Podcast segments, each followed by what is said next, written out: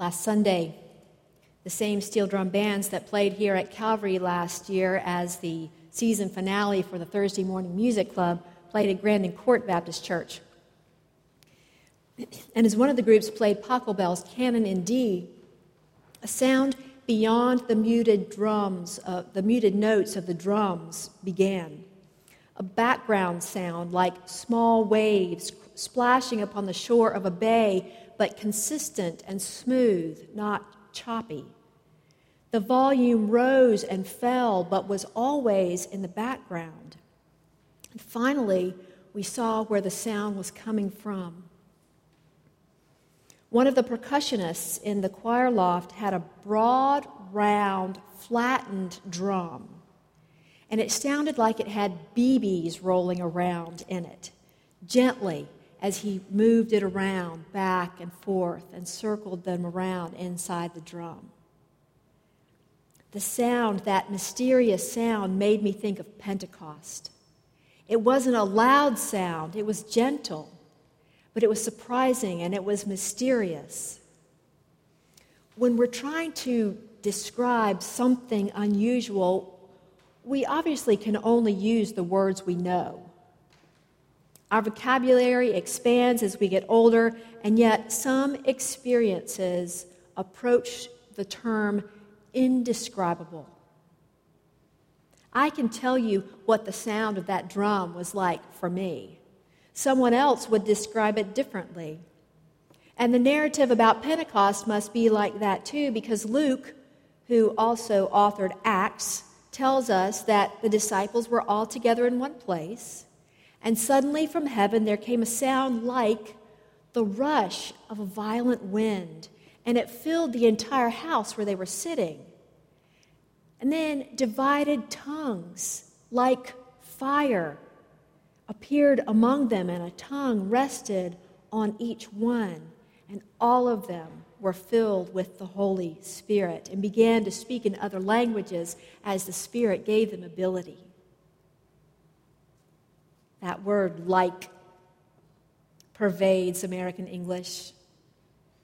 A teenage girl talking about a guy, he is like so hot. A comment about the weather, it is like so hot today even in a question, can you like call me this week? When my husband worked with others in the control room at Channel 7, listening to one of their coworkers use the word like so often, they got out a call bell, kind that you, you strike, and every time she said the word light, go ding. She had no idea that she said it so often, but then she could hear it. On Pentecost, something happened so amazing that they could say only that it was like something else.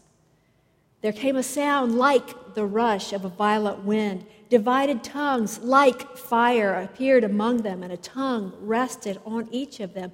This was nothing ordinary. The only thing that could have inspired such a gathering, such an experience, and such a change in people was God in action. The Holy Spirit is God in action. You can read the rest of the book of Acts to find out some of the results of what else the Holy Spirit did through those gathered that day in Jerusalem and others. You may be amazed as well. But instead of jumping forward right now, we're going to jump back to that introductory phrase of this passage. When the day of Pentecost had come, they were all together in one place. Pentecost was a Jewish festival celebrating God's gift of the Ten Commandments on Mount Sinai. At festival time, they gathered to celebrate, which is one thing that we do when we worship. We celebrate God's presence and God's action among us. And we recommit ourselves to this holy and mysterious and amazing God because we have realized one very important tenet we cannot do this alone. We all know people who struggle with addiction or mental health issues or gender identity questions or sexual abuse or domestic abuse. We may not know we know them, but we do. And we may or may not comprehend the sense of loneliness that they feel. In our society, the appearance of uncertainty or doubt has been squelched as competition gets ever tighter and success gets defined ever more narrowly. But here we are, all together in one place. And if we haven't struggled with one of these, we've struggled with something else. And among us, the Holy Spirit appears. The tongues are divided but not divisive. Something like a tongue of solidarity and hope rests on each of us and creates out of many strangers one church. Remember E pluribus unum? You know where it comes from? Where do you see it? On money? the great seal of the United States. Take out your $1 bill, and the eagle is in its beak is holding gold. Well, this is color, colored not on the dollar bill, but a golden ribbon out one side or the other. On one side it says E pluribus, uh, and then the other unum, whichever way it is. Y'all can tell me later. But out of many, one. Out of many, one. The same is true in church, is it not? In this church, we come from Boone's Mill, Daleville, Blue Ridge, Check, North County, South County, Salem, Vinton, and every quadrant of Roanoke City. Sometimes we come from Cuba, and soon we'll come from South Korea. Out of many places, one church. We come from farmers, bankers, merchants, doctors, two parent homes, single parent homes, rich parents, poor parents. Out of many situations, one church. We grew up Presbyterian United, United Methodist, Episcopalian, Lutheran, Southern Baptist, out of many traditions, one church.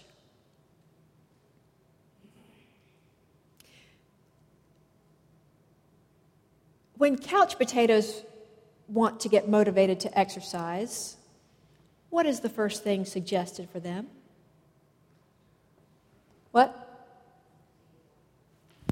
I'm not here. Well, turn off the TV. How do you know the TV's on? Get a partner. That's where I'm going with this. Get a partner and go exercise, right? Get a partner. And when an inventor wants to create a, toto- a prototype for her invention, what does she need to do first? Get an investor.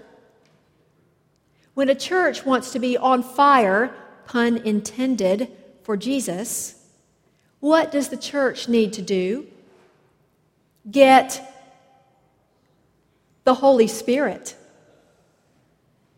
Even with all the diversity and giftedness of people here, we are not a church without the unifying presence and guidance of the Holy Spirit. We need each other to help put that Holy Spirit into action, and the Holy Spirit needs us. The Holy Spirit needs us to put God's love into action. I asked my son Noah, How does he see the Holy Spirit? He said, It's like God having billions of fingers. Those include ours, don't they? 400, 500 fingers in here today. What can we do with those? The Spirit comes when the disciples are all together in one place, and God pours out the Spirit upon all. Last week, our family went hiking and we walked over a dry creek bed. You could still see where the grass had been pushed down by the water that had come through at one time, but this day it was dry. And yet, on along the trail, there were these tiny waterfalls coming down from the side of the mountain. And it hadn't rained recently, obviously, so where was this water coming from? It was coming from underground, pouring out, offering water to so many others downstream, joining with so many others, other droplets along the way. that earth was so full of water that it spilled out somewhere like a never dry spring. And isn't that how the Spirit works? We can't define the Spirit, we can only say what it is like. It is like a perpetual waterfall, it is like a pitcher that never runs dry.